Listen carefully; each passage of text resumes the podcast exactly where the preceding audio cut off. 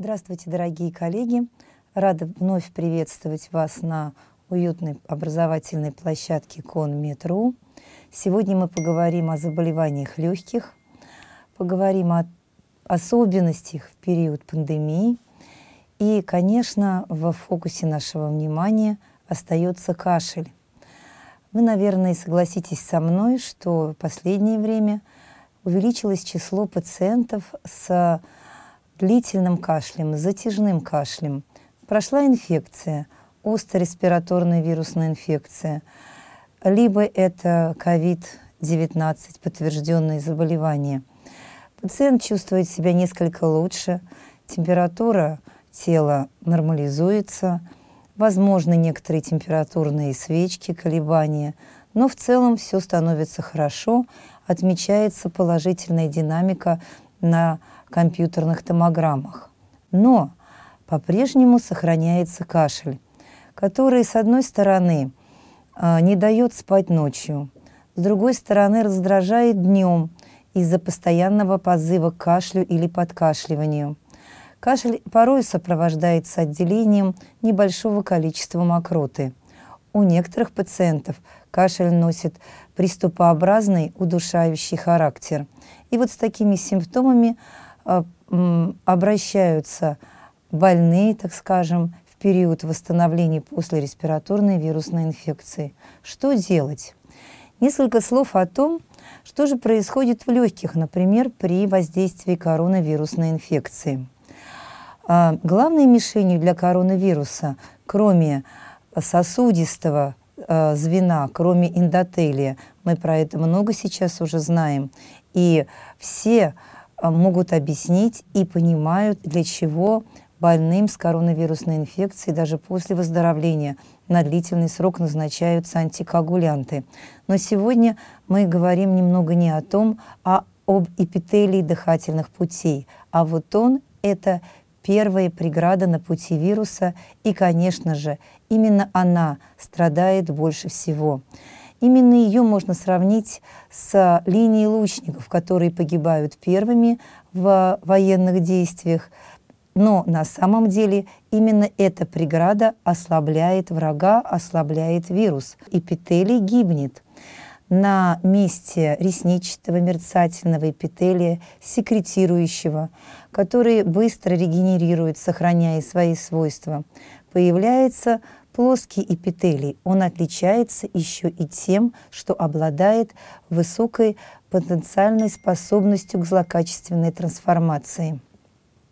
Следует сказать, что эпителий дыхательных путей очень чувствителен к воздействию свободных радикалов. Кроме того, повреждение дыхательных путей обусловлено появлением так называемого перфорина – и различных гранзимов, которые растворяют базальную мембрану, облегчая проникновение вирусной вирусом, вирусного материала, а также сопутствующих субстанций повреждения в организм и сосудистые русла. А уже макрофаги и другие иммунокомпетентные клетки начинают вырабатывать интерлейкины. Таким образом, а, по мере развития инфекции – в легких местно и в организме в целом накапливается и интерферон, и фактор некроза опухолей, и различные варианты интерлейкинов, в том числе так называемого инициального или дебютного повреждения интерлейкина или интерлейкин-2. Обратите внимание на реактивные формы кислорода. Об них сейчас немного стали забывать после того, как в клиническую практику уже привычно вошли таргентные агенты, действующие на интерлейкин-6, например, или на другие цитокины. Но о повреждении легких свободными радикалами забывать ни в коем случае нельзя, потому что это основные факторы, основные молекулы повреждения на любой стадии заболеваний легких, будь то бактериальная инфекция, будь то обострение уже существующего хронического воспаления, хронического бронхита, либо это ранние стадии, первые дни э, вирусной инфекции. избыток нейтрофилов никуда не девается, и поэтому хроническое воспаление, вот этот хвост, он остается длительное время после дебюта заболеваний и после выздоровления, клинического выздоровления. Собственно говоря, он и становится причиной кашля. Что же такое кашель, если смотреть на этот процесс как на симптом? Оказывается, что кашель – это очень сложный э, рефлекторный акт, и э, целью вот этого движения является убрать, протолкнуть воздух через голосовую щель. Как это сделать? Экспираторные усилия, сокращение мышц костно-мышечного остова грудной клетки, брюшной стенки, шея, э, мышцы лицевой части. Все, все эти мышцы, огромное количество, участвуют в кашлевом толчке. Всего в одном. Э, затраты э, по выбросу нейрогенных факторов очень велики. Это и афферентная иннервация, и эфферентная иннервация – Кашель очень легко провоцируется не только воспалением в легких, но также процессами изменений, воспалительными процессами на плевре. Кашель может быть рефлексом, вызванным раздражением э, наружного уха, может быть связан с переохлаждением, и, например, кашель появляется при э, касании стоп с холодным влажным полом. Вот это все приводит к тому, что возбуждается иннервация в системе вагусной, э, в системе нервов оснований головного, головного мозга. Это и диафрагмальный нерв. Конечно, регулировать такой кашлевой толчок очень сложно. И включается продолговатый мозг, который э, регулирует дыхание, в том числе и непроизвольное. Вклад непроизвольной регуляции в реализацию кашлевого толчка очень высок, поэтому кашель тяжело сдержать. И по этой причине кашель является тем симптомом, который отражает тяжесть заболевания. То есть кашель, с одной стороны, защитный рефлекс, это мы знаем, с другой стороны, проявление тяжести болезни. Можно себе представить, что врач, находящийся в экстремально э, сложном цейтноте, не будет вспоминать, чем же отличается РС-вирус от аденовируса. Он уже об этом знает. Ну а если забыл, то ничего страшного, потому что всегда вирусная инфекция поражает дыхательные пути и крупные, и участие мелкие дыхательные пути – но вот особенно тяжелым повреждением респираторных отделов отличается коронавирусная инфекция, именно COVID-19, ассоциированная с ОРДС или с тяжелым острым э, дистресс-синдромом. При этом состояние развивается не только бронхит, не только крупные бронхи увлекаются, но и мелкие дыхательные пути, бронхиолит и аэрогематический барьер, то есть пространство между альвеолой и сосудом, где происходит газообмен. Кашель. Когда такой пациент приходит к врачу, то э, возникает вопрос, нужно ли кашель лечить. Потенциально любой пациент, который жалуется на кашель, особенно на приступы удушливого кашля, на остро возникающий кашель. И э, в тех ситуациях, когда кашель сопровождается болями в грудной клетке, вот эта угрожающая ситуация в плане развития и э, э, разрывов пневмоторакса, травм э, булезных участков в легких, и тогда возможно появление кровохаркания. Иными словами, кашель следует обязательно оценивать с точки зрения госпитализации – нужно ли такого больного госпитализировать сегодня, или он, кашель его, можно лечить дома в амбулаторных условиях. Если кашель сопровождается быстрым снижением массы тела, если кашель сопровождается повышенной температурой тела, высокой лихорадкой, Если кашель сопровождается одышкой и снижением сатурации, если при кашле наблюдаются сильные боли в грудной клетке, могу вам сказать, что вот в моей практике такая ситуация в амбулаторном, э, на амбулаторном этапе сложилась. Пришел пациент после приступа дома в течение нескольких дней, у него усилился кашель, и э, приступы кашля наблюдались несколько раз, приступообразные, в том числе в ночное время. Немного нарастала одышка, появилась э, тенденция к снижению сатурации, а потом и эпизод десатурации, и э, своевременной госпитализации, проведение компьютерной томографии показало, что у этого больного пневмоторакс. Кашель направлен на очищение дыхательных путей.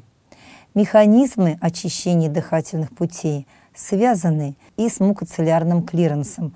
На что нам нужно повлиять? Конечно, на нормальные движения и функционирование ресничек в легких, на функционирование мерцательного эпителия, с нормальным транспортом слизи. Все это у здорового человека присутствует, и, конечно же, несколько кашлевых толчков, особенно если э, индивидуум занят на вредной работе или находится э, в зоне запыленности, то, конечно, Кашлять нужно, это естественный защитный симптом. Для очищения дыхательных путей очень важна антибактериальная активность слизистой оболочки дыхательных путей, бронхов, бронхиол. Почему? А, так как слой слизистой должен содержать защитные компоненты иммуноглобулины, иммуноглобулин А прежде всего – недостаток его и определяет склонность к бронхолегочным заболеваниям. Это мы, это мы тоже хорошо знаем. И, конечно же, кашлевой клиренс, то есть удаление частиц, эффективность удаления частиц, осажденных на слизистой дыхательных путей с помощью кашлевого толчка или с помощью чихания. Вся патогенная слизь должна эвакуироваться из легких в течение суток. И только таким образом можно очистить дыхательные пути и полностью восстановить бронхиальную проходимость. Отсюда и логично вытекают основа терапии кашля. Конечно же, мы сегодня не сделаем каких-то драматических кардинальных открытий, когда вспомним, что контроль клиренса – улучшение работы ресничек и облегчение дренажной функции бронхов – это главное в терапии кашля. И на это направлены все наши терапевтические, все лекарственные и нелекарственные усилия. Так как э, все препараты для лечения кашля имеют разные мишени, говорят не о муколитиках, правильнее говорить, не даже не о мукорегуляторах, а о мукоактивных препаратах. К ним относятся и лекарственные, и растительные средства, и средства химические, и ферментные, и э, бронхолитические средства. Особое внимание сегодня стали уделять препаратам смешанного действия, хорошо известному карбоцистеину. В настоящий период э, действительно по праву можно обозначить новые эры карбоцистеина, потому что те препараты, которые используются и появились для лечения кашля, а, являются универсальными и могут использоваться как в случаях с продуктивным и непродуктивным сухим кашлем, то есть в дебюте вирусных инфекций. Лечение кашля все-таки должно быть комплексным даже несмотря на э, положительный мазок на ковид. Это в определенной степени накладывает ограничения на терапию кашля, потому что можно сказать, что ну, все равно назначим этот муколитик, наверное, он и не особенно нужен, нам скорее нужно кашель, просто облегчить состояние больного, что кашля, он кашлял меньше. Но вместе с тем мы должны повлиять в любом случае на воспаление, это главное в дыхательных путях – мы должны повлиять на процесс усиления вязкости мокроты, задержать повышение вязкости мокроты. Мы должны облегчить отхождение мокроты. Мы должны ограничить рост патогенной флоры и увеличить и снизить выработку слизи. Вот если мы где-то вот в какой-то зоне поработаем эффективно, уже на 25%, а то и на 30% с учетом контроля воспалений в органах дыхания, мы снизим интенсивность кашля и, следовательно, улучшим состояние больного. Как я уже говорила, э, приход коронавирусной инфекции изменил подходы к мукоактивной терапии кашля, и наше внимание сместилось в сторону тех препаратов, которые эффективно и безопасно влияют на организм. И так уже очень много назначено лекарств, и поэтому хотелось бы, чтобы терапия кашля была наименее нагрузочной и, безо... и главное, чтобы была безопасной. А, мы сегодня поговорим о карбоцистин, лизиновой соли. Хорошо известный вам препарат флуифорд а, доказал свою активность именно в период а, пандемии за счет того, что уменьшает вязкость бронхиального секрета достаточно быстро. Это очень сложная задача уменьшить вязкость секрета, потому что другие препараты справляются с ней значительно хуже.